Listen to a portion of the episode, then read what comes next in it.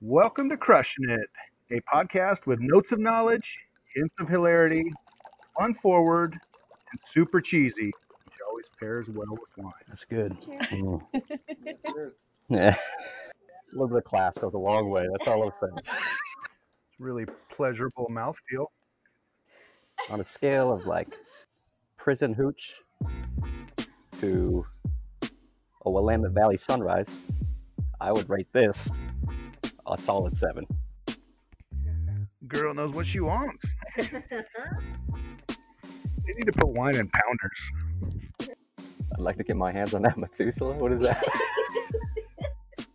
I don't know shit about this wine.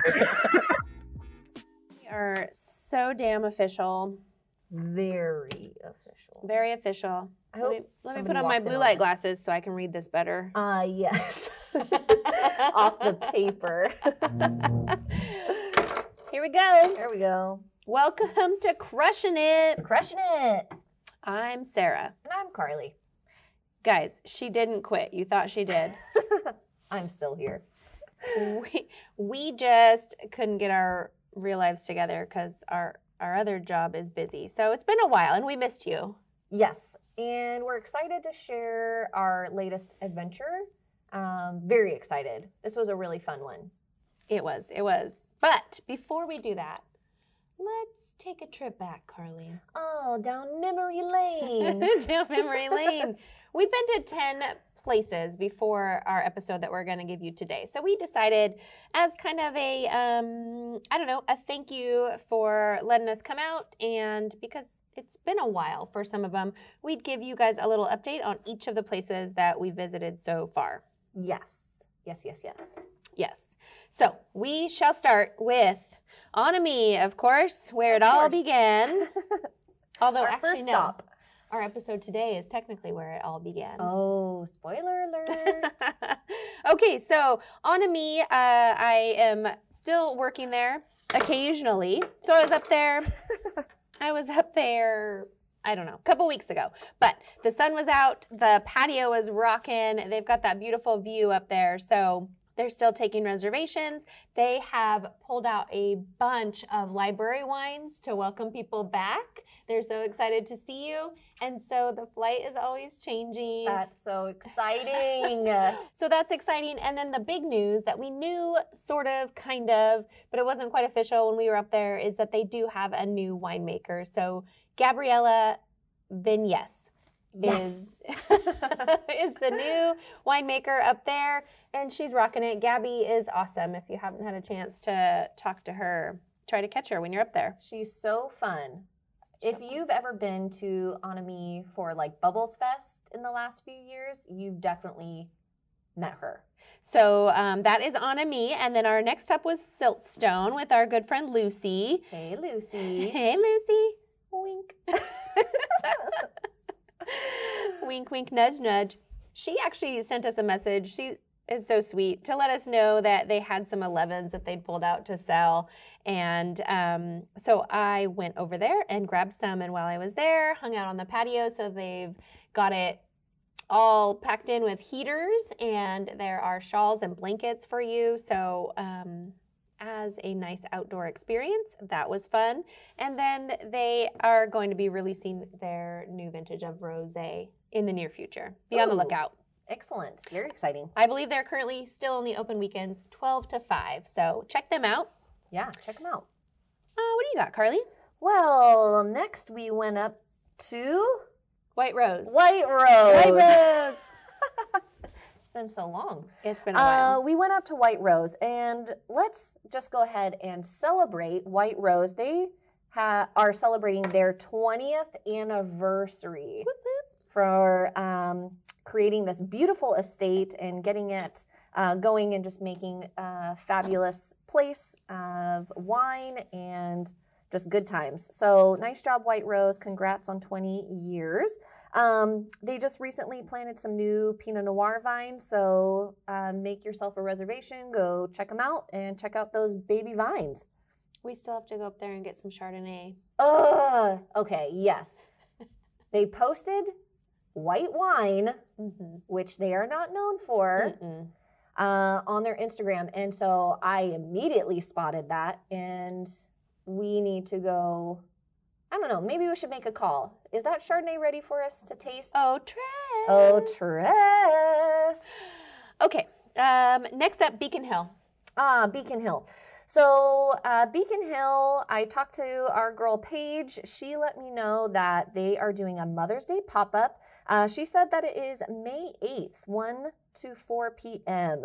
Uh, she also said that they have a couple 2020s being released. Um, we're obviously really excited about anything rose. And so uh, they are doing a 2020 rose of Pinot Noir. There's also a music series calendar up on their website. So if you're feeling the itch to get back into concert mode, uh, this would be a really great spot. Lots of open air, lots of nice uh, green lawn to sit on, and um, grab some wine and listen to some music. Heck yes. Let's do it. Yeah, sure. Let's go back to the farm. Ah, yes, the farm, Abbey Road Farm. Abbey Road Farm. So, um, this is kind of cutting it close, but if you do not have plans tomorrow, Tomorrow. on May 1st, um, tomorrow, May 1st at 1 p.m., if you can get onto Abbey Road Farms Instagram page, in their bio, they have a link to get some tickets for Kentucky Derby Party. I'm super bummed. I am working at Durant tomorrow, so I will not be able to make it. Perhaps I will wear a big hat just to celebrate on my own. Do you think anyone will notice? Just to confuse people. Yeah, I like the Kentucky, Derby idea. I I, think it. that those giant hats will definitely make it really easy to socially distance up there. I love the big hats. Love. they are also doing those cool sip and shop things, kind of pop up outdoor markets where you can drive through and get stuff or stop by and try a. Sometimes there's a smash burger or something like that up there. That always looks like fun. I haven't made it. Yeah, and uh, sometimes they have workout classes up there too. This group that I really like to take classes from, uh, Fresh Air Movement, they will do classes on the farm as well. So, hey, do a little workout, do a little shopping, get a little wine, and then see all the baby animals because it's spring on the farm and there's always baby animals. They are so cute. Oh, and speaking of animals, Sarah, What happened? our condolences to Abbey Road Farm. Uh, they just lost a very special member of their staff and family. Snowball, the alpaca, just passed away. So, really, really sad. Um, you can see Snowball's portrait on uh, one of the labels of their wine, but um, I posted it on our Instagram. So, if you know who Snowball is, or if you want to know, check him out. That poor alpaca. Oh, Snowball. He was Sad. he was super photogenic. Very sassy. Sassy. Oh, and then Jeremy and I actually were out in the neighborhood of Abbey Road Farm, and across the street now is a new um, farmhouse brewery called Crowing Hen. So it's a family on a farm, started a brewery. It's a nice spot. Enjoy some sun. Grab a beer if you need a break from wine. It's a cool spot too. Crowing Hen Brewery. Cool. Totally. Um, okay, and then we went to Abbott Claim. Remember Abbott Claim? I do remember Abbott Claim. And anybody who's gone up there kind of has the same reviews we have. Great time, great experience. They are they've updated their website a bit so you can see a little bit more about them and about who they are. They have reservations available on there, of course, and then um, it looks like starting June 4th, they'll be doing hillside tastings with champagne and caviar. I will RSVP yes as many times as I can. That might cost you. it may eventually. but yes, Andrew's up there killing it. Nice. Um, and then and then Maysara. Yes. And up at Maysara, they are um, had a, that I had a different note next to it, and so um, yes, excuse me. Let me uh, find my notes, and um, my notes. basically, our buddy Dom is just kind of telling us like, "Hey, we are keeping our fingers crossed that our Memorial Weekend event can happen." Um, he says, "Hey, just watch social media. They're really good about putting out announcements and letting people kn- know what's going on up there." All of these places are lucky, even though we have kind of moved backwards in our risk level. There is Yeah. still a little bit of indoor seating available, but they all have beautiful outdoor areas. It's just really important at all of them to make sure that you're getting those reservations. Yes. Please, as people who work in the wine industry Mhm. that want to make the best experience for you, please make a good reservation that works for you with the people that you're working with. Uh, you know, just let us know in advance. Yeah, if you can make a reservation, then people know you're coming and they can plan for the staff and then everybody has a good experience. That is the goal. So keep making those reservations. Maysara also opened up their event space to use for the tasting room, so they had plenty of room to spread out. And so they've been able to have some indoor seating as well. Um, but they're still just up there doing their thing. Awesome. And then uh, we went to Marshall Davis. Our boys at Marshall Davis. so much fun. so much fun. Uh, so, um, one of the big things that uh, Nick and I have got to experience is their spring release of their Rose 2020. And uh, Nick and I went to Horseradish. We had brunch, which I love brunch. Sarah, do you know what brunch is?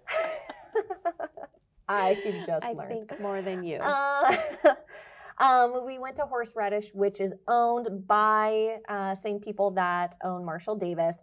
So we started there, and then we quickly went over and had some wine at the Marshall Davis tasting room. Uh, they are always so kind to us and just so welcoming and fun to hang out with.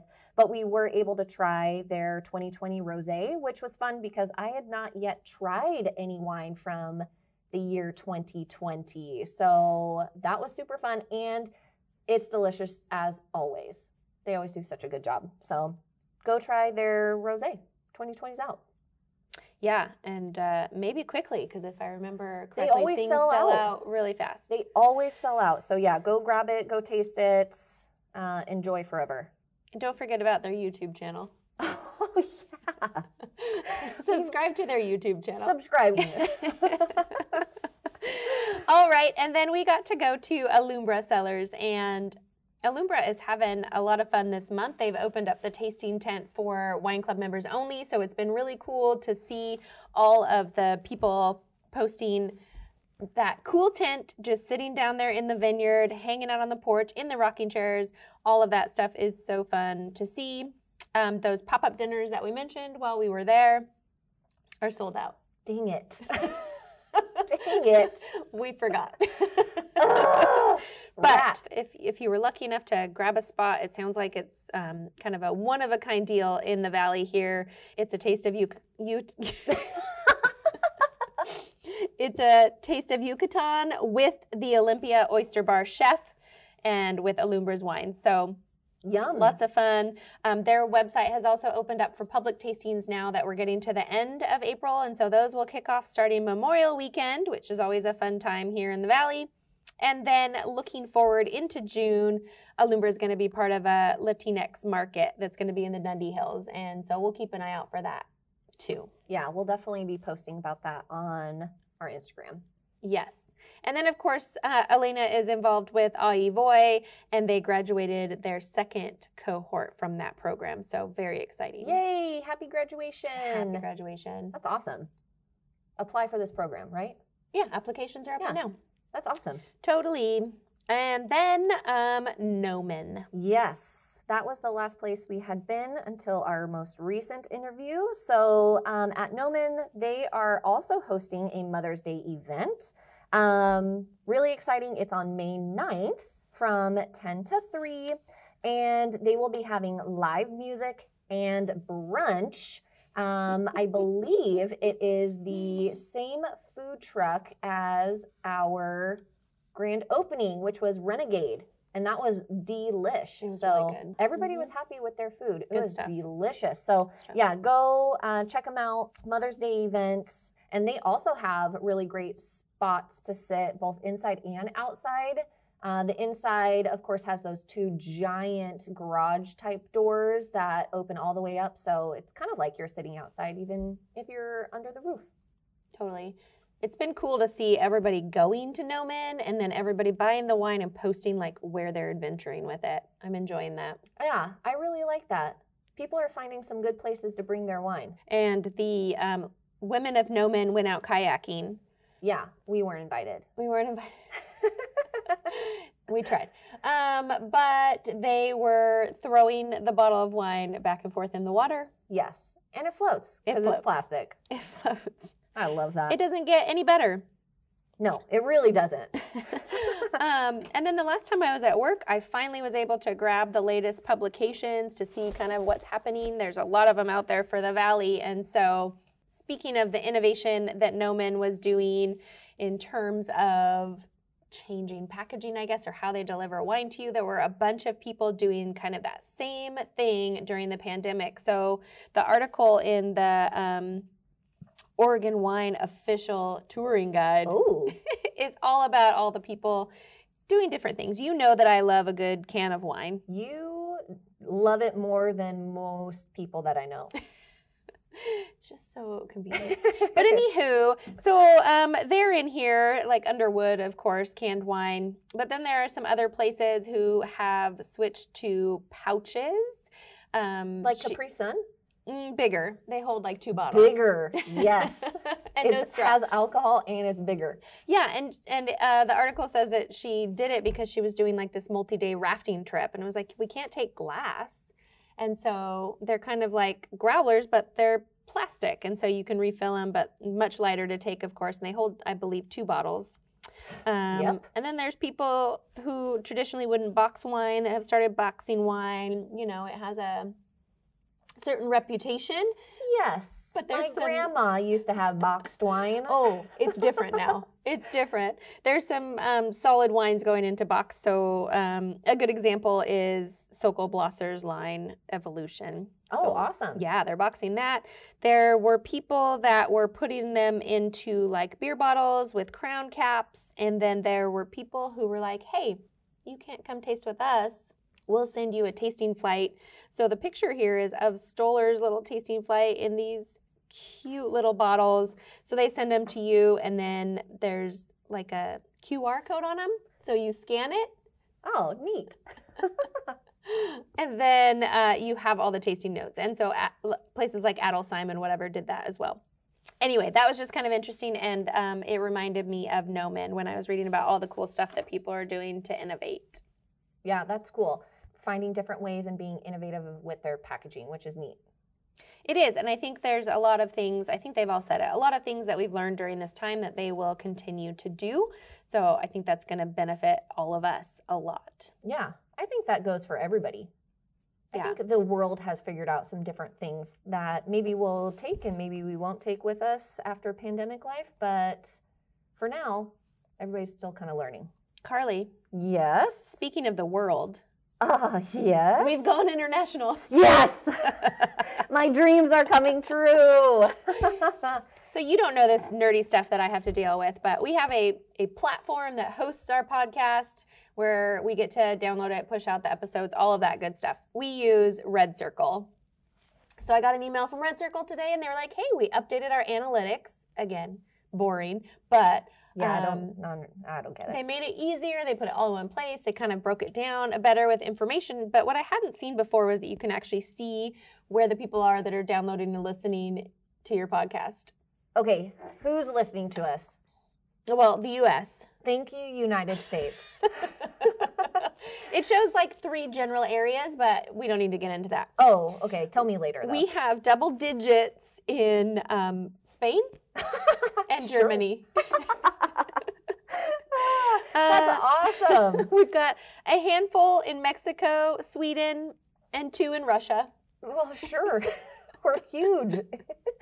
And then uh, I don't know who you are, but thank you, our one listener in the Netherlands, Oh, they got lost. Our one listener in Poland. they too thought we Our were one- somebody definitely very our different. one listener in the UK. Is that you, Jessica? And Turkey. Oh, in Turkey. Indeed. Wow. So that Do was you kind of think they think we're funny? I don't know. How does it translate? Probably not well. Well, we'll see. Oh, gosh. We'll see if our numbers keep going up. It also tells us that 60% of our people are listening to us on Apple Podcasts. And if you are, just go rate us and review us. Yeah, please. Um, Just do it. Yeah, just It'll take a rate second. us, review us. We like to hear those nice things that people have to say. Who doesn't? Sure. Okay, um, let's get to it. So this episode, we got to go to Brooks, Yes, Brooks. one of our favorite spots. We had a great time. April is um, so good at what she does, and uh, bless her for keeping us on track because most people can't do that. Oh my gosh, she worked miracles. It's like herding cats talking to us sometimes. So April really did a great job. Um, she brought us through stories. She brought us through the wine. Uh, she let us try um, some of her personal favorites from Brooks as well. Um, and every single staff member that we talked to, so nice Yeah. and so helpful. Yeah. Oh my gosh, everybody! It's like family, which fits. Uh, yeah, it was great. We had a wonderful time. We learned a lot. Um, as she mentions, there's still lots of other stories to tell, but it's a sunny day. Let's head out to Brooks. Let's go.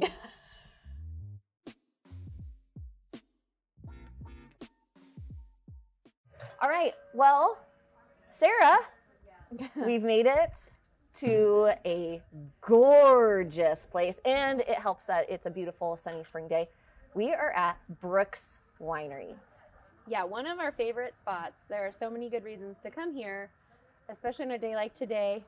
Sunny spring day, the flowers are blooming, the view is amazing, the people are so nice. We've already met a few of them.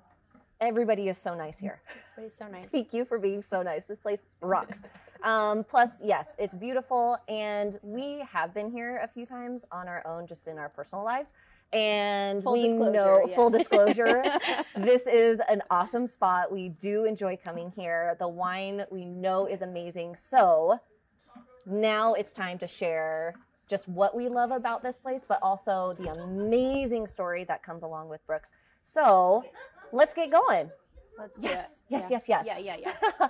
All right, so today we have April sitting with us. So thank you, April, for joining My us pleasure. and bringing us through all of this awesomeness. Do you want to tell us a little bit about you and what your uh, gig here at Brooks is? Mm, sure. Uh, my full name is April Abate. Uh, my title, I'm the Director of Business Development and Education here at Brooks. I've been here in multiple different roles for the past three years. Um, but my my role really is to facilitate all the back end channels that we in programming that we have going on at Brooks. So um, I have a lot of background into the the stories and the background information for the company, but the the vines and the wine production. And my job is to share it and make sure that more people continue to learn about Brooks and come on back. Awesome. I bet well, we're going to hear some good stories. we I know we're going to hear some good stories for sure. So thank you for everything in advance because I'm already very excited. and we have lots of delicious wine in front of us. So shall we uh, get started on this first one? Because I'm holding it in my hand and it's hard to She's not drink ready. Let's do it. Let's do it. So the first one you have in your glass. So the flights change every month. This is the flight for April 2021. The first on the flight is the 2017 Janus Pinot Noir. Janus is our flagship wine. Uh, our founder, Jimmy Brooks, this was his first wine, um, and we stick to the true formula that he had intended. So, really fruit forward, acid driven, super food friendly.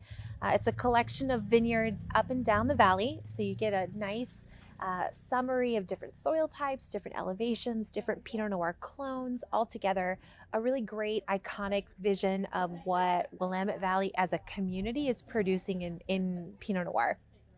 Um, so that that cranberry comes through, that chan- that cherry comes through, the rose comes through. It's super approachable.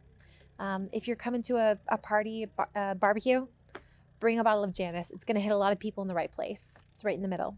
Oh, I know for a fact I have love- a few bottles of this in my. We'll pretend it's a cellar. Yeah, pretend. Um, yeah, let's pretend. But I definitely remember Janus uh, from just being here every single time and leaving with it every single time. This is one of my favorite Pinot Noirs. I Mhm. love this. I call it a, po- a porch sipper because it's so approachable. You don't have to have food with it. You can sip it for hours and hours on the porch with friends. It's good for just bringing people together. Oh, absolutely. Mhm. Yeah. And it's always a fun one to share with people because it is so elegant, but you can open it whenever. And Mhm. so you make people feel really special when you open this, but also, oh my gosh, it's just super good. Oh yeah, Janus is great. Uh, the name uh, it, you'll pick up a theme as we go through, uh, but Janus is our founder. Jimmy, let me back up. Jimmy Bro- Jimmy Brooks was a big fan of lots of different things, eclectic background, but he loved alchemy. He loved um, mythology. So you'll see this Greek and Roman mythology throughout the names of Brooks wines and the different labels that we have, and Janus is definitely one of them. Janus is the name of the Roman two faced god. So one head looking towards the past, one head looking towards the future. And it was just really representative of new beginnings and balance. Um, and so that's what he chose to put on his his flagship wine. And uh, why not? That's Oh, great yeah. meeting, right? That's a Yes. good lesson for all of us. Yes. wow, that was a lot right now. a lot deeper than I was. This is already very educational for me. yes. It's Well, there you go. We're gonna we're gonna learn and we're gonna enjoy some wine today. yes. yeah, we yes, can yes, do both. Yeah, we can do both. You can focus. Business and pleasure. That's right. I was thinking when you said porch sipper, Mm-hmm. different than what somebody when we visited a different winery said, which was a patio pounder. Mm. But I think they're different roles. I think it's different people. That's true. I would think you want to, you know, spend a little time and relish this and sip it, as Mhm. opposed to there are some wines out on the patio. They're like, that went down too easy, and you might regret it. But this one, um, you do. You want to savor it a bit. I'm a big believer in how wine is so personal. You know, when I guide a, a tasting, I can give a couple tasting notes, but I think that wine is really subjective and it's really individual. So whether it comes to how fast you sip that wine or you pound that wine, um, or you know the flavors that you're picking up when you're tasting it, I think it's really individual and it's it's important to trust yourself when you're going through it.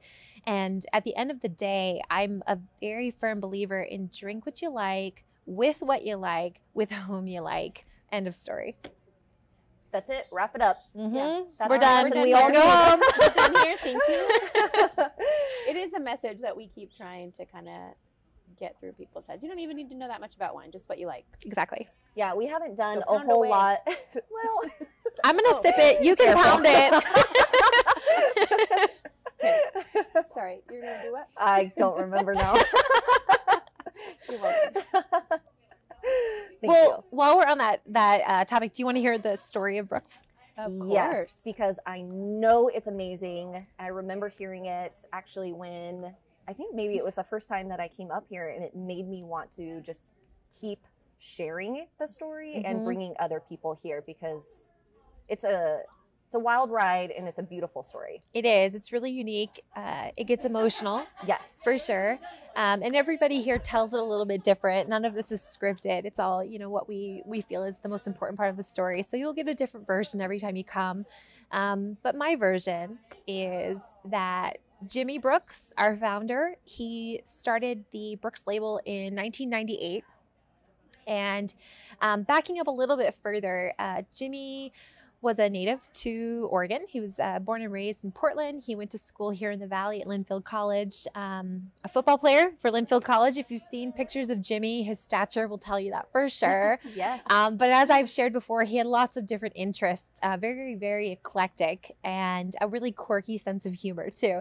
But um, when he graduated, like a lot of new college graduates, he didn't know what he wanted to do in life. I think a lot of us can connect with that. for sure. So, what he did was he bought a one way ticket to Europe, and he thought he would just work odd jobs and backpack around and kind of just explore and figure things out.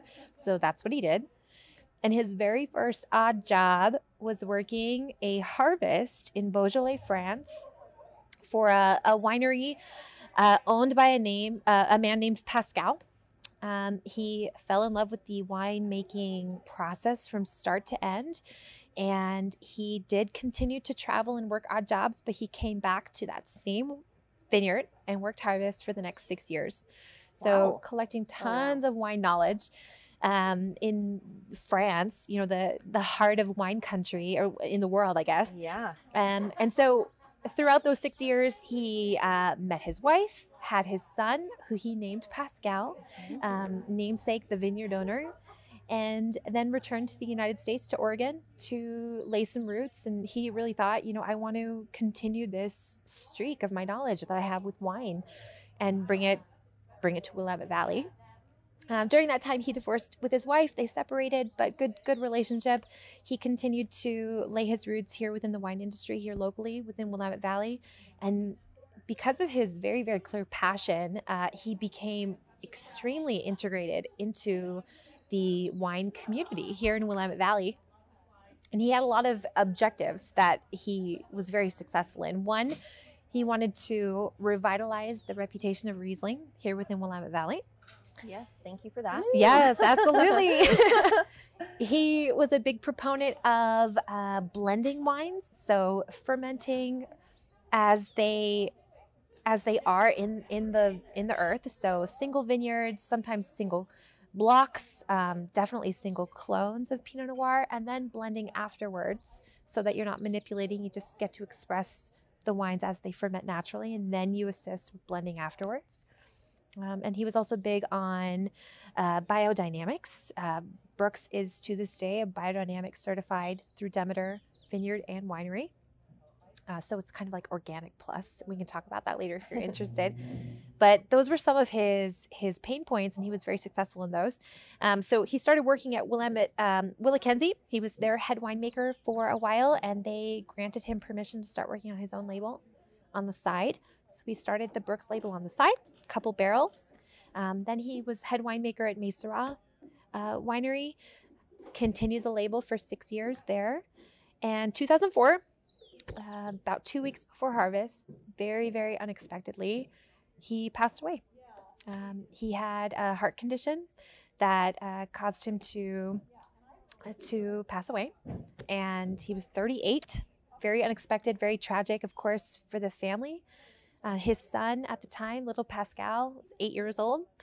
He became the youngest winery owner in the world that day.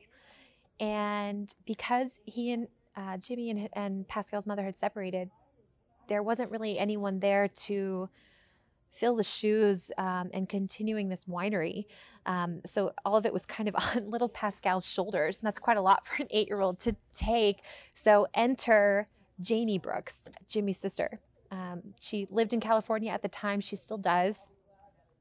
Janie, with her background in finance, hopped on a plane to come up to Oregon to start figuring out what what to do. Uh, she got to Jimmy's house, and there was a, a bunch of people. There were a bunch of people there. Pulled her aside and said, "Hey, we are winemakers from this community. We want you to know that we knew Jimmy, we loved Jimmy, and we want to help you finish his vision. But we need your help." So these 12 wineries helped Janie offer or honor the agreement with all the farmers that Jimmy had relationships with for for the grapes for his side project. They took the grapes back to their 12 wineries, fermented and bottled our wine for us that year, and it gave Janie enough time to learn the wine industry Oh my gosh. and and get us back where we needed to be. So here we are 16 years later. Janie is still the head of the company, uh, managing director, and leading us forward. Pascal Brooks is still the sole owner of Brooks Winery. He's now 24 and following in his father's footsteps. He's living in Paris right now, um, working harvests. He's, he went back to the Beaujolais winery or vineyard and worked with his namesake for a harvest there. Oh. So cool. That is cool. And he's just now wrapping up with uh, a harvest in Alsace, France now, and he'll return to, to Paris to continue on his journey. And and full steam ahead. Chris Williams was uh, Jimmy's assistant winemaker during his start, and Chris came on board with us a year after Jimmy passed away. It's a natural fit to be our head winemaker. He knew exactly what Jimmy liked, what Jimmy didn't like, and he's helped us stay true to that. So um, that's that's where we came from and where we are today.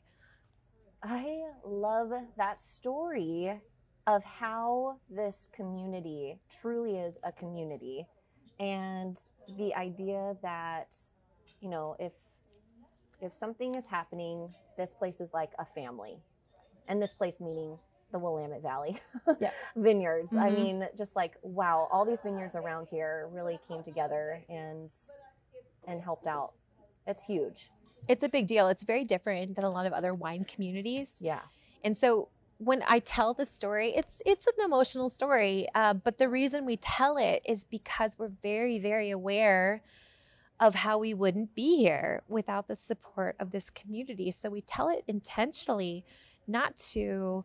Um, you know, cast a cloud upon the experience, but really to let you know when we say thank you for being here, we really mean it. So we're very aware of our, our gratitude and how we express it. So that's why we share it. So thank you for hosting me today so I could share it with more. Oh my gosh, yes. I feel like everybody needs to hear this story. And I mean, I'm sure our listeners are able to then share that story as well and just get that message out. And, you know, the the love and hard work that Jimmy had put out there and created and set that foundation can just keep going and going and going forever. That's That's really goal. special. Mm-hmm. Amazing. Well, should we try another wine then while we're talking about Yes. all of this? Yeah. Uh, second on your flight is the 2017 Toluca Lane Pinot Noir. Mm, also volcanic soil, like the uh, like Brooks Estate. Something about the community here, where Toluca Lane is part of, uh, Eola Amity Hills. This region is really special. I- I'm biased, of course, but we we benefit from these really cool winds that come in through the Van Duzer corridor. It's a Mhm. natural break in the ca- in the coastal range, brings all this really cold wind up through, and it directly hits us here in this sub AVA of Eola Amity Hills. So really beneficial in harvest season, in the the growing season in the summer.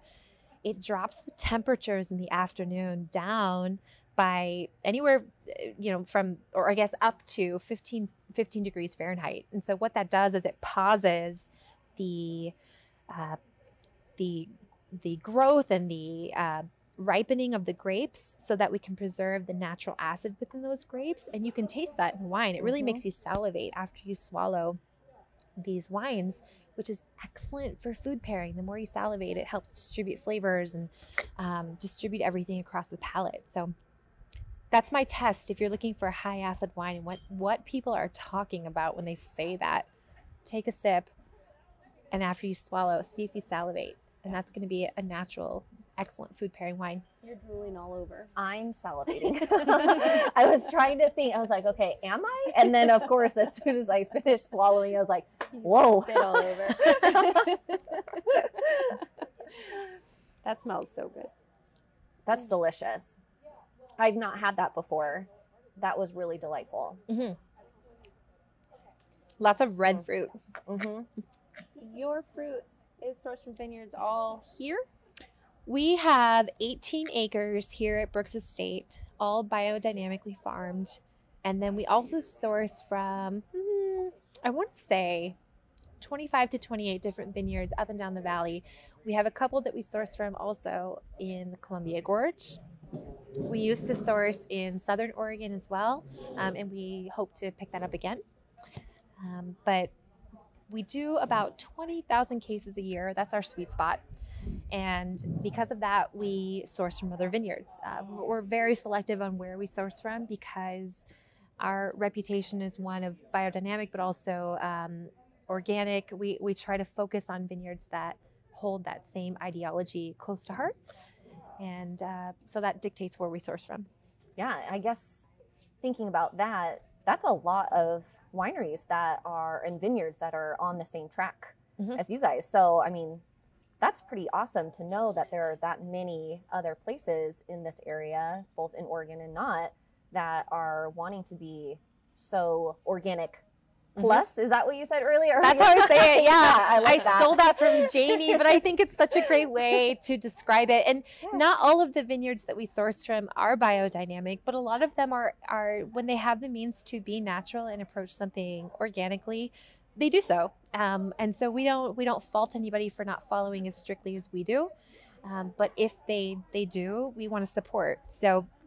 Um, there's no guarantee that they follow it as strictly as we do, uh, so I don't want to put that out there as a guarantee. Sure, sure, yeah, Um, yes. You know, Brooks Brooks definitely does. We're we're Demeter certified, and and we maintain that certification each year through our audits with Demeter. Um, but but that's that's our own business, and and that's how we we Mhm. really stay strict and loyal to those parameters.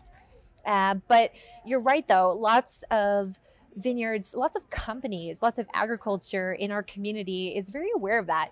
And if if we're such proponents of it as Jimmy wanted to be, we're happy to continue the message. We're happy to share what we know, and we're happy to support those that are on the same journey. yeah. Side question. I don't know if you know. Let's hear it. Jimmy was. Uh, oh, she's passing notes. Yes, one of my one of my teammates just passed us a scout Do book, you so it need has this? it has a little bit of, of guidance um, about our different our different labels here at Brooks. Oh, okay. Oh, that is cool. I was like, whoa, that. See how we, Just we support each other. I thought she was like, and here's the check, please leave. Time to go. no, no, always we want you to.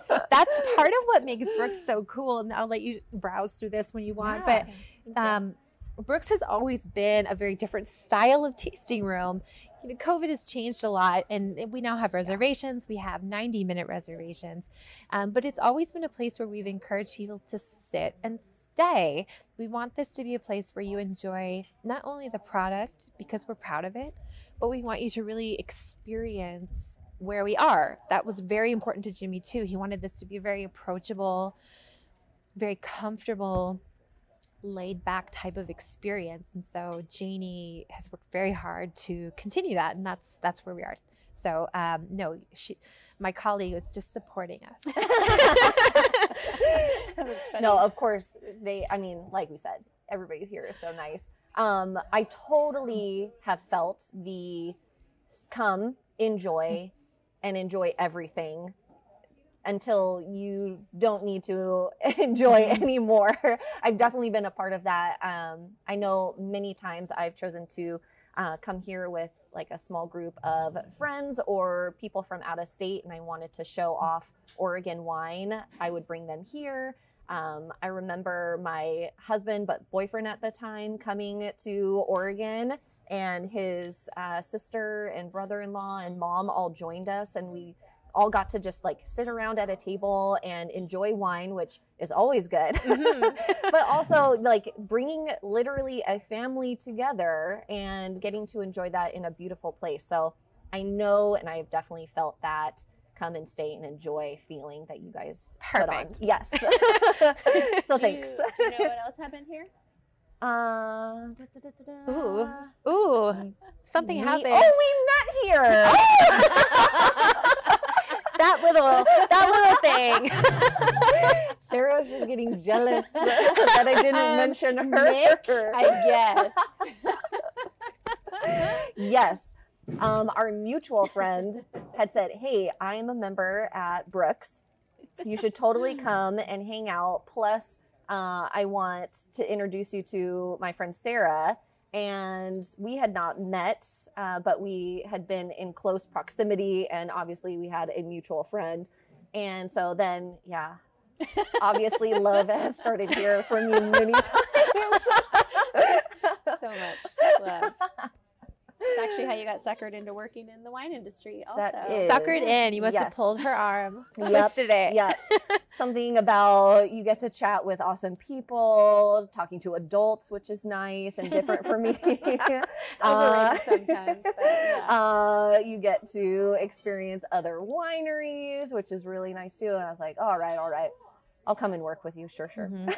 Mhm. Where everything in our podcast began, which is at Anne Amie. So At one point, we worked At two one point. jobs together. so, Mhm. and times. neighbors, And we're next Oh door neighbors. my. It's a Mm. good thing you like each other. Well, I like her. We now only work one job together. she keeps We moving cut away. Cut and tie. Can I interrupt to try another wine? yes. Yeah. Let's do it. Okay, so third on the flight for April 2021, 2017, Sunny Mountain. I love Sunny Mountain. It's a single vineyard, Sunny Mountain Vineyard. Sunny Mountain is pretty darn south in Willamette Valley, pretty close to Monroe.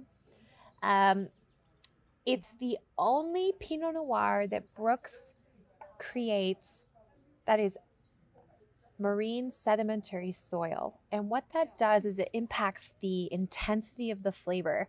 Um, the, the roots of the vines are forced to really dig really deep and get to that natural water bed underneath the earth and those nutrients down below as well.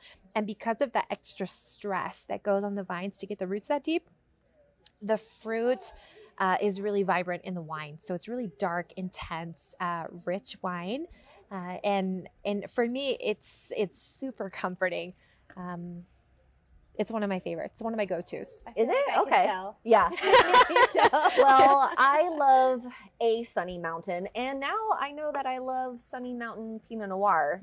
I see what you did there. You see what I did there? It wasn't the best, but I'll give it another try later. we do hear a lot. I, I guess I'm trying to think of how somebody that I worked with once put it. Something about you know how the the people who kind of have struggles in life are more interesting people, or you know Mhm. have have uh, more depth to them. It's kind of the same for wines. Oh, yeah. When they when the vines have to struggle, they tend to make wines with more depth and more character and all of that Mhm. stuff. So Absolutely. that's what I always think of.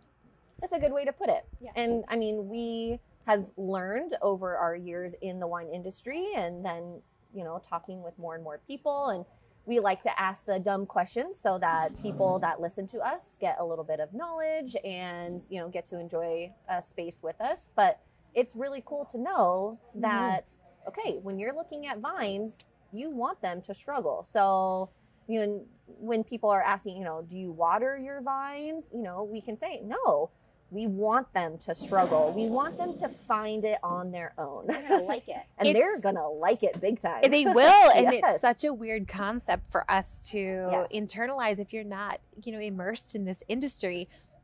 Vines, grapevines, do best when they're in environments where they are stressed. You know, the really rocky soils where nothing else will grow on the really some vines in steep mountain cliffs. That's where vines like to grow. Um, yeah, the stress makes the grapes more complex and more interesting, and that relates to a more complex and interesting wine. So, who would have thought? yeah. I mean, I don't like to be stressed, which is why I drink wine. But my wine does like to be stressed. Does that is that better? Is that a better path? Are you know. following? Yeah. Keep working on it. all right, all right. Uh, well, would you like to venture into the world of Riesling with me? Absolutely. Yes. Tell us about Riesling because we, I don't know if we've been to a ton of places with Rieslings. Um, Not a ton. I Mhm. love a Riesling, Mhm. but as we know, being in the wine industry, Riesling gets a horrible rap Mhm. and bad reputation. Um, definitely from probably the, I don't know, college wine that might be consumed, perhaps. Um, but if you come to Brooks, you get to try a wide range of Riesling, and I Mhm. know you will find your style of Riesling here. Riesling is really it's it's kind of that hot button i- i- wine you know um you're it's the most controversial uh, whenever I bring it up in a conversation because I mention Riesling and people immediately think I don't like Riesling I don't like sweet wine Mm-hmm. but Riesling is not reserved to sweet wine. Uh, most of the time, people think about the wine that was coming out of Germany in the 80s and the 90s. Blue Nun is the most familiar with a lot of people in the recollection, but it was a super sweet, low quality Riesling. Let's find some blue. Nun. Have you had that? You need to I've try it, at least it. so you know what Amen. I'm talking about. Have you had it? I have not, but I've had Should some we get that are some? similar. Come over. Oh my gosh, well, I'm biased now, and I have this amazing quality Riesling in front of me all the time. Yes. You're ruined. You're ruined for Ruined for Riesling life. um, but so Brooks, like I said, Jimmy was was was very focused on revitalizing Riesling within Willamette Valley. Willamette Valley used to grow quite a bit of Riesling, and then for whatever reason, there are lots of theories. Uh, those vines were removed and replaced with Pinot Noir or Chardonnay or Chardonnay because you know for whatever reason. Uh, Sure. Most likely, they fetched a higher price point. yeah. Right. Yeah. but you know that was something that he sought out and had a very strong intention to preserve and to continue and and we've done so in our production as well so we have not only do we source from old vine riesling you know 50 year old vines here within willamette valley Wow. we also have old vine riesling here on the estate that we want to continue to nurture and utilize so that not only can we share but we can we can educate people about how riesling is not just this syrupy sweet low quality wine to get you drunk that's not the point of it No. No. Listeners, it's not. so our Riesling is inspired by German style Riesling, Austrian style, um, Northern France, um, all that whole area of Europe that really specializes in cold climate Riesling. That's where our, our inspiration is coming from. And what that means is we range from very dry, bone dry, less than 1% residual sugar, all the way up to dessert level sweetness, about 13% residual sugar for those that are keeping count. Um, Did you say 13? 13 Wowza. for an ice wine for an ice Okay. wine yeah, which we do create here at brooks um, but the the dry rieslings are very are, are really the the surprising labels that's where people are like oh i had no idea that this is what riesling could taste like it's really uh, similar in the effect that you get when tasting a sauvignon blanc because the acid level that makes you salivate that tartness of the green apple of citrus is so prominent in dry Riesling. It's so beautiful and complementary to food. Oftentimes, uh, a favorite with sommeliers around the world, with chefs around the world. It's a great ca- uh, palate cleanse. It pairs with so many different foods. And it's really approachable because it's so fresh and clean. So let's try one, Yes. actually. Which one? While I'm talking it up, we- Yeah, we've got a. We've We got have a- three. We have How many do you guys make? We so last in 2019 we made 22 labels of Riesling. So Brooks Winery is to this day the number one producer of single vineyard Rieslings in the country. Wow. Oh, that's so. So when we say we labels. specialize, I mean it. yeah, you Holy do. moly. Mhm. Okay. Well, all right. So which shall I start with? I recommend we start with the driest. So 2018 Ara Riesling. Okay. Okay, April, you should know probably that you're preaching to the choir here. Mm-hmm. I mean, we are Riesling fans. Yes, and we yes, yes, do yes. tend to skew to the dry. Mm-hmm. But obviously, time and place, and what a cool thing that you can get the whole spectrum here and see everything that it can be, I Mhm. guess, is what's really nice. And I said before, you know, Mm. wine's really personal. So even though I'm such a proponent, uh, proponent of dry Riesling, not everybody's going to be. Right. And some people are going to prefer off dry, medium sweet, sweet. And that's perfectly fine. My mother loves the dessert Riesling. Great. Great. You have it. Yeah. My friend Laura, she'll drink the whole bottle, and I'll be like, "You are in trouble tomorrow." But Good luck to Yeah. you. Everybody has a Laura. Yeah. Yes. Everybody does. But, you know, name is Ben. try them try them and find where you fit because Yeah. You know you have the maybe the background knowledge of what riesling used to be for you but come and try it in these different styles if you still don't follow that that love that i have that's fine too but you might be surprised pleasantly surprised You might find your own love here, Mhm. like others have, Carly. Yes. oh Nick, Yes, sir. talking about Nick. and Nick. Love you, Nick. yeah, I definitely know that if I send people to Brooks, they will find something that they love because there are some wineries in our area which they specialize in just XYZ. And you guys, I mean, although you do specialize in a lot, you have a lot We do. The span of wine here is impressive. so people will find something. Yeah, it, it really is. Overall, we have 60 different labels uh, that we create, predominantly Pinot Noir, uh, probably next in line Riesling. No, I will say definitely next in line Riesling. Yes. and then I was going to say, what? oh my gosh. um, and then third, I guess the next category would be aromatic whites, uh, including Gewürztraminer, Muscat, Pinot Blanc. And then we are starting to experiment. Our winemaker Chris has his own label here with us. Same way Jimmy had started Mhm. experimenting. Uh, it's the Tearaway label, and he's been clever. experimenting with very different varietals. So we have some Tempranillo, Syrah, Petite Syrah. Um, so we're Yeah, really, you really can get everything here. we really Holy can. moly, We're just, yeah. we love it, and those that love it, you're welcome to join and have it with us. Yeah. Hey, do you like wine? Come to Brooks. You will literally find wine you like here. So- and your sorry, your wine club is open. I know. I know. I, I stepped back. Yeah. hey now. um, your club is open again. hmm Okay, cool. Because at one point, You got You- kicked out. I well, that? I had No, I'm just kidding. Yeah, I did not get kicked out. I was not a weirdo. but I did uh, see that you guys had um, closed off because you had Mhm. so many members, which is crazy impressive. We we certainly did. and We we put a cap on it. Uh, I think 2019, Okay. and uh, we really wanted. And the reason for that is our our club members are so important to us, and um, we we try to be very cognizant of how we are making sure that we show not only that gratitude, but but expanding benefits options to our wine members all the time. And so we got to a point where we thought, well, we need to make sure we can balance that with the number of wine club members that we have. Um, then 2020 hit, Oh, and yes. everything changed. Our wine club members and their subscriptions to our product really were the lifeline that kept Brooks alive within 2020.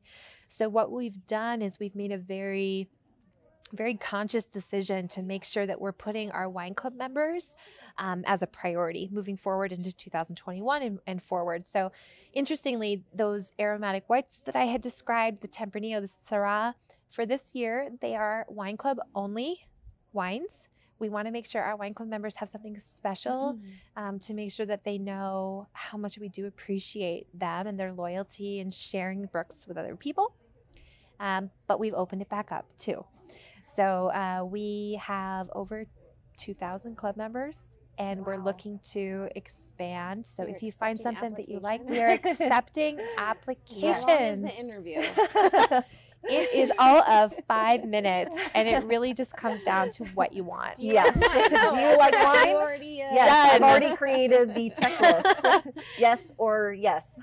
yep. So three different tiers there. Um, we just we want to make everything really approachable, both in you know uh, selection and in cost. Everyone has a budget, so we have these different options, and we we want to make it really approachable. That was again one of Jimmy's focuses focus points. He wanted to make his wine set at accessible price points. And so we you'll never find a bottle of wine that's over a hundred dollars here. We're not even close to that. We want it to be accessible to different different price points and we're gonna hold true to that. Yeah, So same with our wine club members.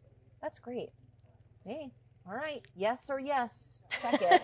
Yes, yes. so what do you think of the Ara? I love that. I really like. That's my saying, did you- apparently. I knew you were gonna say I that. I know. No, it it is just really nice. it reminds me of well, just like right now, sitting outside in the sun and just being happy. Mm-hmm. That's what it tastes like. Ara is one of my favorite Rieslings because it's a great introduction into what else Riesling can be. The Ara is always, every year, 50% grapes from Yamhill, 50% grapes from Brooks Estate. And both of those clip, those vines came from the same clipping from the historic Riesling grapes, uh, Riesling vines from Dick Erath. Um, Oh, pioneer nice. here within Willamette Valley. He gave a clipping to be planted in Yamhill County and to be planted here at Brooks. And it's awesome because they're in complete opposition to one another. Yamhill's at 350 feet in elevation, Brooks is 750. we're an east facing vineyard, they are a west facing vineyard. We're on volcanic soil, they're on marine sedimentary soil, but they're the same clipping. So we bring them together, and what it means is extreme complexity in the Riesling. Um, and also, we're very happy about this. It's a little bit of a celebrity wine. It was served in the White House. Oh, that's right. This Yeah. is Obama. This is the Obama wine. That's what it's been coined. So wherever your affiliation is, it's cool to have a wine served in the White House. It was served in 2009 um, for Obama's first state dinner with the Prime Minister of India. And if you're interested, for those foodies out there, it was served with lentil soup. Hmm. That is so cool. We're drinking with Obama as well. as Pretty equal. much. It's pretty much the same. Yeah. Yes. I guess that's They how can't see. We can tell him whatever we Mhm. want. He's got his own podcast. He doesn't yeah, I know. He doesn't. Busy, us. busy. You want to try something different? yes. Am I going in front or behind? Let's go straight to the right. Okay. in the back row. This is going to be a bit different. So 2006 Yamhill Riesling. Traditionally, Chris, our winemaker, he makes Yamhill bone dry, but for 2016, uh, I might have misspoken a, moment a moment ago, but 2016 he wanted to try off dry. So this one has a higher residual sugar content. It's medium dry. You'll notice between the dry and this and this medium dry, you'll notice the sugar difference for sure. And Yamhill is, you know, Willamette Valley has layers and layers of different soil types, but Yamhill tends to be predominantly marine sedimentary soil. And for Riesling, it tends to, this is just a general rule, but it tends to bring out lots of stone fruit in Riesling. So when you taste it, I'm not going to tell you what I taste, but see if you can taste a stone fruit. I get like an apricot. Ooh. I'm bad at this game. It doesn't even matter. You can say grapes and you'll be correct. that is a good game. Strawberry. Oh, That's not stone. and you there's there's a full spectrum, you know, so you can taste uh, various types of apple in this one and citrus is not necessarily left out. Citrus tends to be from volcanic soils, but that's definitely not a hard and fast rule. So um, if you taste citrus, call it out. pineapple. Ooh, yeah. Do you get a pineapple? Some tropical. A little bit of tropical. I feel like I'm starting tropical and I'm ending mm, stone. Mm-hmm. That's where my journey goes. There's really no wrong or right April telling me I'm answer. You're right. right. You have it figured out. I'm going to leave and you're going to lead this. I just wanted Sarah to hear that. Here's the other way you yeah, can look at it. Edit it out. Here's the other way you can look at it. Let's think about food. Yes. Brooks wine is Always. always fruit forward and high acid, which means it's great with food. So with this wine, because it has that little extra amount of sweetness to it, but it has- still has that that crisp acid that's so dominant in Riesling, it's amazing for food pairing. So for me, when I have a medium dry wine like this, I immediately think about Thai food. You have the fat from peanut butter, from coconut milk, and the acid just cuts through that. Mhm. And then you have the sweet that helps tame the spice. So if you're a foodie out there, I highly recommend a medium dry or a medium sweet Riesling with, with some Thai food. Uh, yes. I would always go dry, but I can see why the off dry would be a nice. If it's spicy, it's the Yeah. spice. yeah, yeah. Maybe that's my issue. I'm afraid of spice. Go with dry then. So I think that's why I go with dry. But if I were to actually test my Mhm. taste buds and go for a spicier option, Yeah. I can definitely see that being oh yeah. super delicious. And it doesn't have to stick to that that one type of cuisine. I mean, jambalaya, right? Mhm. It has the spice, it has the fat. Yeah. Try it there too. All right. I have a few things to make. Sold. okay, who am I kidding? Nick has a few things to Nick's make. gonna make hey, wait, what's your stone fruit? My stone fruit. So Hmm. my stone fruit is nectarine. oh, that's a good one. It is. And that's just me. It could be Hmm. very different for somebody else. Sure. That's the fun thing about tasting wine. It really has everything to do with you. Mm-hmm. I like that. Yeah. It's a really confidence building activity. except when you don't. have if you don't know anything. but you know, if you I'm like, don't, that. I'm copying. I'm over here like, what's she doing over there? I'll write that down. But that's the part. That's the fun part, right? Like you get to express, and what you taste is truly what Mhm. you taste, and what you smell is what Mhm. you smell, and what you like is what you like. So, I still think you walk away feeling good. well, I know you do because it's wine, wine. but- yeah. Doesn't But matter. you you almost always walk away learning something, Mhm. even if you don't mean to. The wine Yeah. industry is so great for my soul. It has, you know, it has every subject in school history, geology, geography, chemistry, biology, art, PE, if you're working out in the vineyards, yes. business, business. some math. It really has everything. It and so it yeah. keeps you engaged and learning. You're never going to know it all. wow. You You are. need to spend more time Mhm. with the. Oh. Yes, well, definitely here. Drinking, I think, is what I was about to say. But yes, Mhm. this is a good place to do all of that. Oh, yeah. To study. Yeah, yeah. Yeah, we'll to study. Study Mm, sessions out here. study here. sessions. I feel like Riesling and Chardonnay And both get put in that category. That's exactly what I was thinking. They're both getting a revival, though. It is Yes. the, it is the white wine renaissance Oh, here in the Willamette Valley. has that been broadcast or did you just coin that right now? You've declared it. I just said it. I like it. Yes. It's yours. The revival. The renaissance. You're, it's it's accurate though. It You, know, is, you think about a Chardonnay from California. That's everybody knows Chardonnay from California. And it has a very distinct flavor. Chardonnay is the third most planted grape in Oregon, and we are not California Chardonnay. No, we are not. Thank goodness. I love Oregon Chardonnay. Are you ready for another one? I am. We're going to try 2017 Sweet Pea. Almost everything from the two, the April 2021 flight is centered around 2017. So we have one below, one, one uh, later. Uh, sweet pea, you'll notice a spike in sugar. Mhm. This is medium sweet. Mhm. Uh, again, spicy foods.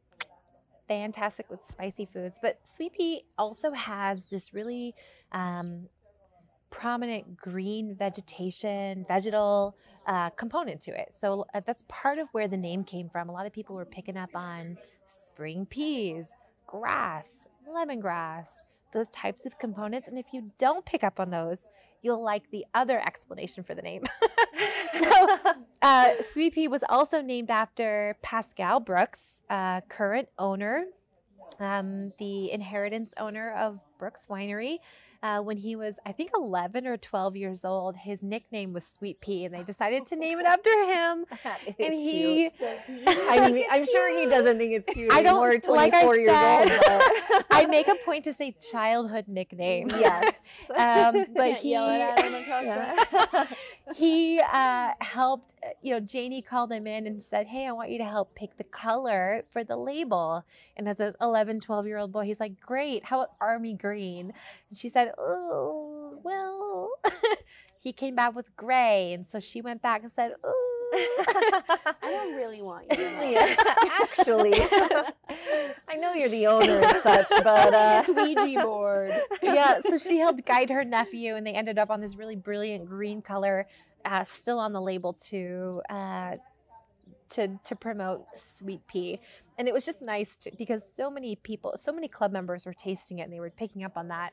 Like I said, the garden sweet pea and the grass, um, those those vegetal layers, and so it kind of just went with that. And we're happy to keep that going. yeah, I'm getting. you can tell me if I'm wrong on this one. Okay, let's hear it. I'm getting mango. Do it. Do it. Do the mango. Are you I'm getting listening? mango. There's no wrong There's answer. no wrong answer. But I You do want to be right. Sweet pea is 100% from Brooks Estate. So it's 100% biodynamic, both in farming and in production. What is your absolute favorite wine from Brooks? I'm glad you asked. Excellent. There you go. My favorite wine that we make at at Brooks is our sparkling Riesling. The one I'm pouring for you today is 2016 Extended Tirage sparkling Riesling. It's done in the German style, so it's uh, called Sekt style, S E K T. Our okay. yes, our assistant winemaker Claire, she arranges for us to have first pick, first harvest at Highland Vineyard so that the grapes are young, really bright acid, preserved in that early harvest, and then converted into our sparkling. This is only our second vintage, the one that I'm pouring for you today, that we've done with sparkling. The one before 2015, that was our experimental year. So we actually pulled it off of tirage at two different points. I think the oh, first was 24 months. We tried it, wasn't quite right, so we let it go a little bit longer. And then we pu- we pulled the rest at 36 months, so about three years Wow. ext- uh, you know tirage and it was pretty darn good. And the whole time we were waiting we had we already had this one the 2016 aging on the lees Uh-huh. uh, for tirage and so we just kind of let it go because we were still trying to figure out 2015 and here we are with the 2016 we ended up pulling it at 44 months so it's got this complexity it's super super dry um, if I'm not mistaken, it's 0.02% residual sugar, so extra brut. Um, very dry. It's so crisp and acid. I think the the complexity of it is is really it opens the doors to so many different food pairings, so many different palates that are that are interested in sparkling wine to begin with. Um, and for me, it's just an interesting addition to you know anyone's cellar, especially those that love bubbles. Yeah, well, yes, you're speaking to the perfect crowd for Woohoo! bubble lovers. Christine just asked, just asked about new bubbles we've tried that we Bubbles, love. That is true. Mm-hmm. But before we move on, Mhm. before you, ask, I was going to ask a question about the bottle, so I'm gonna I was going to stay in the same I'm same going to realm. ask her because she said it a few times to explain to our listeners Mhm. Tirage. Let's talk about Ah, tirage. yes, that's a good one. Please. So, our sparkling is made in the traditional champagne method. Champagne can only have the champagne label if it's produced in the region of Champagne, France. But that region has perfected this system, this method of creating sparkling wine. And whenever you replicate that system, that process, you can put on your bottle that it's done in the traditional champagne method. And that's what we do. Uh, and what that means is we make a wine, a Riesling, a dry Riesling with our Highland grapes. And then we add something called a dosage. And the dosage is a sweet wine or sweet grape juice. It's unfermented, as well as yeast. And we add that into the same bottle that we're going to be fermenting the wine in. And we put the, the cork on it, we put a stopper on it, and we let that yeast eat the sugar and complete a second fermentation inside the bottle. So as the yeast is eating the sugar, it creates two things. She's making a Pac-Man motion. That's literally am. what I was thinking in I'm, my head. I'm, I'm a very, I'm Italian. yeah. Yeah, I'm I love it. Italian Yes, and I'm pretty, I'm seeing it. I speak with my Just hands. helping you, helping because I'm glad. Uh, the visuals are good. So my hands, one hand is the yeast Pac-Man and it's going to eat these sugar molecules from the fructose in that grape juice. And when it does that, it creates two things a molecule of alcohol and a molecule of carbon dioxide. Because we stopped up the bottle, there's nowhere for that carbon dioxide gas to go. And so it stays suspended within the liquid of that wine. That's where your bubbles come from in a sparkling, if it's done in the traditional champagne method. And as that yeast eats all that sugar and there's nothing left for it to eat, the yeast essentially dies and it floats to the bottom. It sinks to the bottom. Sorry, it sinks to the bottom. right Pac-Man's now. dying. Bye. Sinks to the bottom of the bottle. I can't make that noise. And in the industry, in the industry, that dead yeast cell is called a lee. And we say in the industry, resting on the lees, because as the wine is still in contact with those dead yeast cells, those lees, it's adding not only flavor and complexity to the wine. A lot of people say brioche, yeasty bread. Mhm. That's the flavor that I get. Brioche is really hard for me to uh, conceptualize. So yeasty bread. yeasty bread. I get. Yeah. and then uh, it also adds a little bit of body to the wine. So a little bit, a little bit more density in the mouth, a little bit more weightiness in the mouth when you finish, uh, when you sip the final product. And as it's going through that, it's it's however many months. That's the tirage that I'm talking about. However many months length of time that that wine is there in in exposure to those lees. That's the tirage. And as you get to the end, those bottles are tilted upside down at an angle and they're delicately twisted so that those lees end up funneling their way down to the cap of the bottle.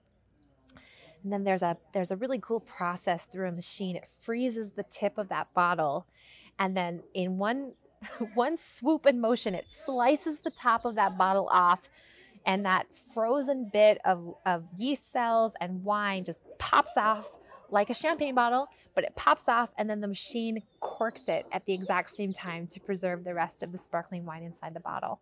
So it's a really cool process. Um, but that's that's how you get traditional method sparkling wine. You did a great Awesome. job explaining that. That's That awesome. was Yes. perfect. Perfectly. Even Yeah. Pac-Man, all of it. No, I, Thank you. I don't Thank think we've you, had the yeah. opportunity to stop and have Mhm. somebody explain that. So great. Yeah. Absolutely. Thank you. And Yeah. we're also enjoying the wine. I'm Yes. glad. And your story. Uh, question about since I'm looking at the bottle, Mhm. the label. Oh, yeah. Um, it's a very interesting label, as is the art for Brooks in general.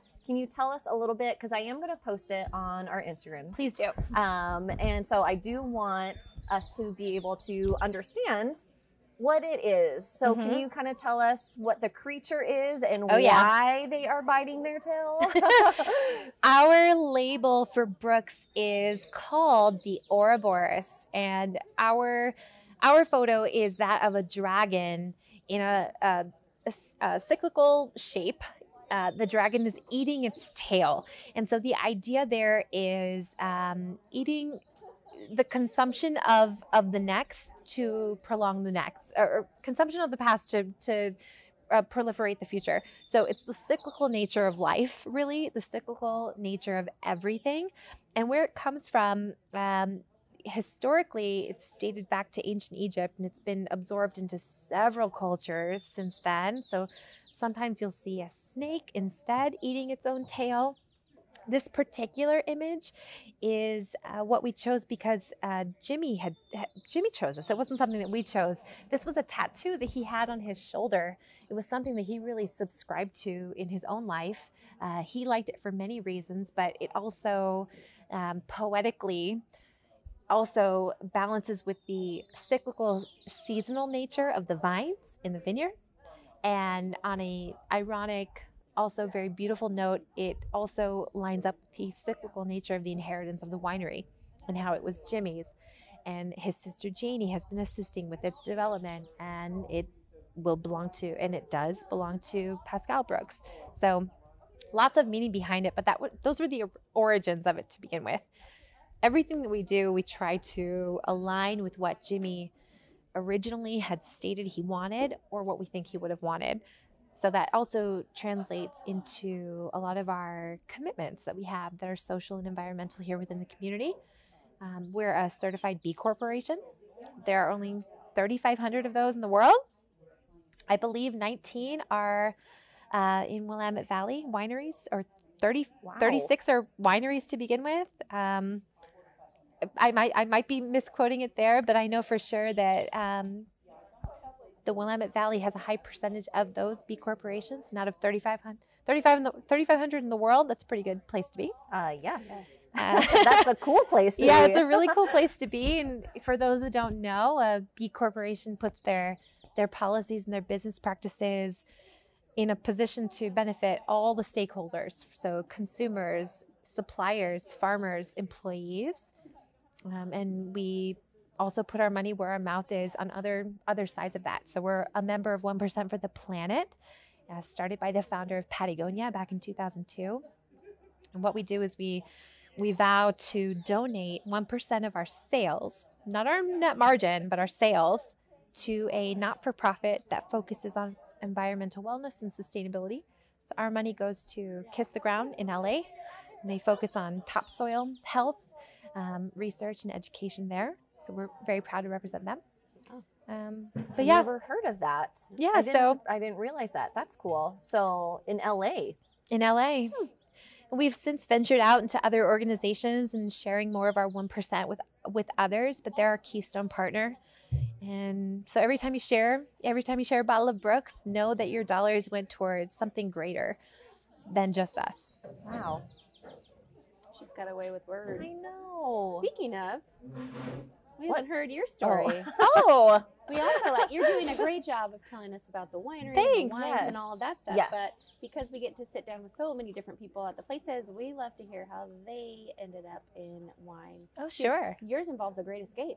Oh my goodness. yes. I'm taking notes. Mhm.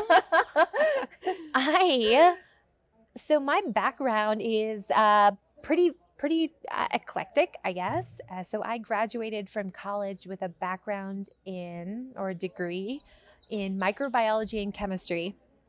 But I graduated in the middle of the Great Recession, and it was very hard for a brand new baby scientist to find a job. So what? I know. So what I ended up Pretty doing. Teeny tiny test tubes. I ended up moving to South Korea to Uh, teach yep, English. What, that was what I was gonna guess. Mm, to teach English. to teach ESL in South Korea, and I loved it. So I stayed for four years. Awesome. Um, taught English, fell in love with the with the craft, traveled, explored, and learned. Came back to the states. I secured two master's degrees in education. I did that for ten years, and then uh, I needed a change. So um, as a teacher, teachers drink a lot of wine, Mm, and I had been. industry going right now. Yeah, they are. that's good. Rumor has it. I was I was building up my my palate and learning all this, uh, you know, as far as taste goes. And as a teacher, you're a lifelong learner. Um, I practice what I preach, and I just for the sheer joy of the wine industry, I had started accruing all these different certifications and lapel pins. And i'm a certified executive sommelier. I'm a certified specialist of wine. I have all these things that really were just meaningful to me. But as i was ready to make a change it was a really natural fit to move myself from education into this field of passion that was wine. And so I, here i am. Yes. three years later i've been working for brooks these last three years. It's my second career. And i couldn't be happier Wow. Awesome. Cool for you. yeah thank That's you really cool. I like that story. Hmm. Jealous. I am. Why don't you wear those lapel pins around like little random yes. How much flair do you have, and where does Yeah, it pin onto? Dang, girl. All A rambling rod of. Rambling Rod. Do you know- I know who that is. Oh, do you know who that is? She, you didn't grow up in Oregon. I did not. Yes, Oh, tell oh, me yeah. about Ramblin' Rod. He was a Oregonians kid show know. that we had growing up, and he would ride in in a little boat.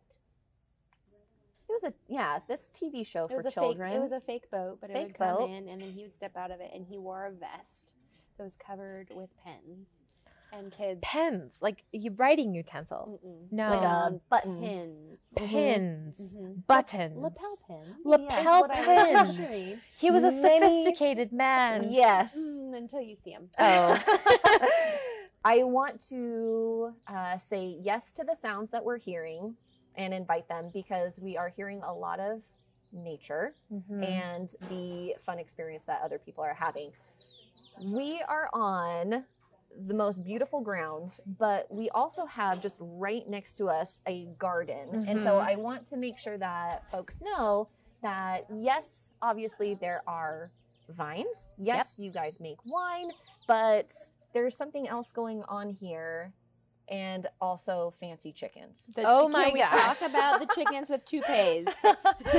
we have so part of our biodynamic certification is that our property is not a monoculture. We have the required percentage of additional property that is dedicated to diverse agriculture. So we have a garden that is organic. We have all kinds of different fruits and vegetables. We have summer squash, kale, different herbs. We have strawberries, tomatoes, onions. We have artichokes, all of which are used in our kitchen for our food program. Um, as they come into season. So it's fresh and ripened directly from beneath the tasting room. But a lot of these are also used in some of those nine preparations I shared for biodynamics. And you mentioned the chickens. Yes. We have chickens on the property uh, that we use the eggs in the kitchen as well, but they're also great for assisting with pest control. Um, and then we're hoping to get ducks in the next year or two to assist as well. So constantly improving and strengthening our really closed unit um, to make this a self-sustaining piece of property and and following through even further with that with that biodynamic principle. But um, it's not only beautiful. We have. uh, I'm looking out at the garden right now, and you can see all the blooms, all the spring blooms. It's beautiful. We have so many flowers, and they're placed and planted very strategically. We have five different native species of bees that come through our vineyard. So we've planted these different species of flowers to assist with those different species of bees to help with natural pollination. And um, we're considered an insectary because of it. Um, we also do house bees on property to harvest honey. Uh, so we have we have that going for us too. Holy cow. I know. This is literally a one stop shop. I feel like a hummingbird almost hit me in the face, but It did. Okay. I watched it. It was pretty loud. It's over there right now. I've been keeping still- my eyes on it just in case it wants me. to get you again. I'm impressed that you didn't freak out. She's a trained good. Professional. well, so we've talked about wine, we've talked about the amazing story, uh, we've talked about the grounds here at Brooks. Is there anything else that listeners, our crushers, should know about Brooks Winery and what to expect when they come here? Oh gosh, uh, we have so many stories that just pop up as we pour different bottles. So. I, I, I think for the program, I won't share any more today, but I welcome you to come on out. There's always something new to learn when you come. Uh, our our associates always have different stories to share, and we we share them freely. Ask questions. We love to answer those nerdy wine questions. so bring them. And if you're not interested in that nerdy wine knowledge, that's perfectly fine too. We want you to come and stay and enjoy. So, um, really, a, a community for all. If you're not a wine drinker, that works too. We always have three. Uh, craft beers, local craft beers on tap, and we circulate those throughout the year. Non alcohol drinkers, we can accommodate you as well. We have espresso, root beer, lemonade, and of course, water. Uh, and then our excellent food program. Uh, we have a, a menu with five different entrees that change every month. So come out, have lunch, stay, linger, enjoy. Their best place to find the latest info is on your website. It is brookswines.com. Um, I think we own a couple of those different websites. So if you type in Brooks Wines, Brook Winery, Brooks Winery, you will find us. Um, so uh, go ahead and type into Google and find us that way. Um, it's ac- it's accurate, updated information, including hours, uh, reservations, spots to reserve, our menu, our flight menu, our experiences both in person and virtual, and our calendar of events. Perfect. Yeah, Come here. April, we can't thank you enough for your time. My your pleasure. It really is. It's easy to represent Brooks, and I'm I'm so happy when people want to hear the stories because I have so many of them. Well, we'll come back. We'll hear more. But uh, crushers, come out here, come to Brooks, enjoy the wine, enjoy the views, enjoy the stories. Check the calendar, make a reservation, and get yourself to Brooks. Woo! Yeah. Yeah. Yes. Oh, Yes. My new woo. Woo! Are you a woo girl? I am. I'm the woo girl. Thank you, April. Thank you, April. Thanks, ladies. Yay.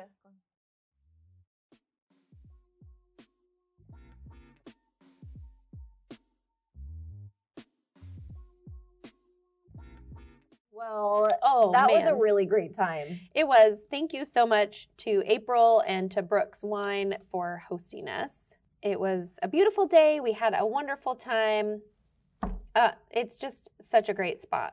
It really is. Um, I encourage everybody make an appointment, go to Brooks. Everything is going to just blow your socks off. It's such an awesome spot.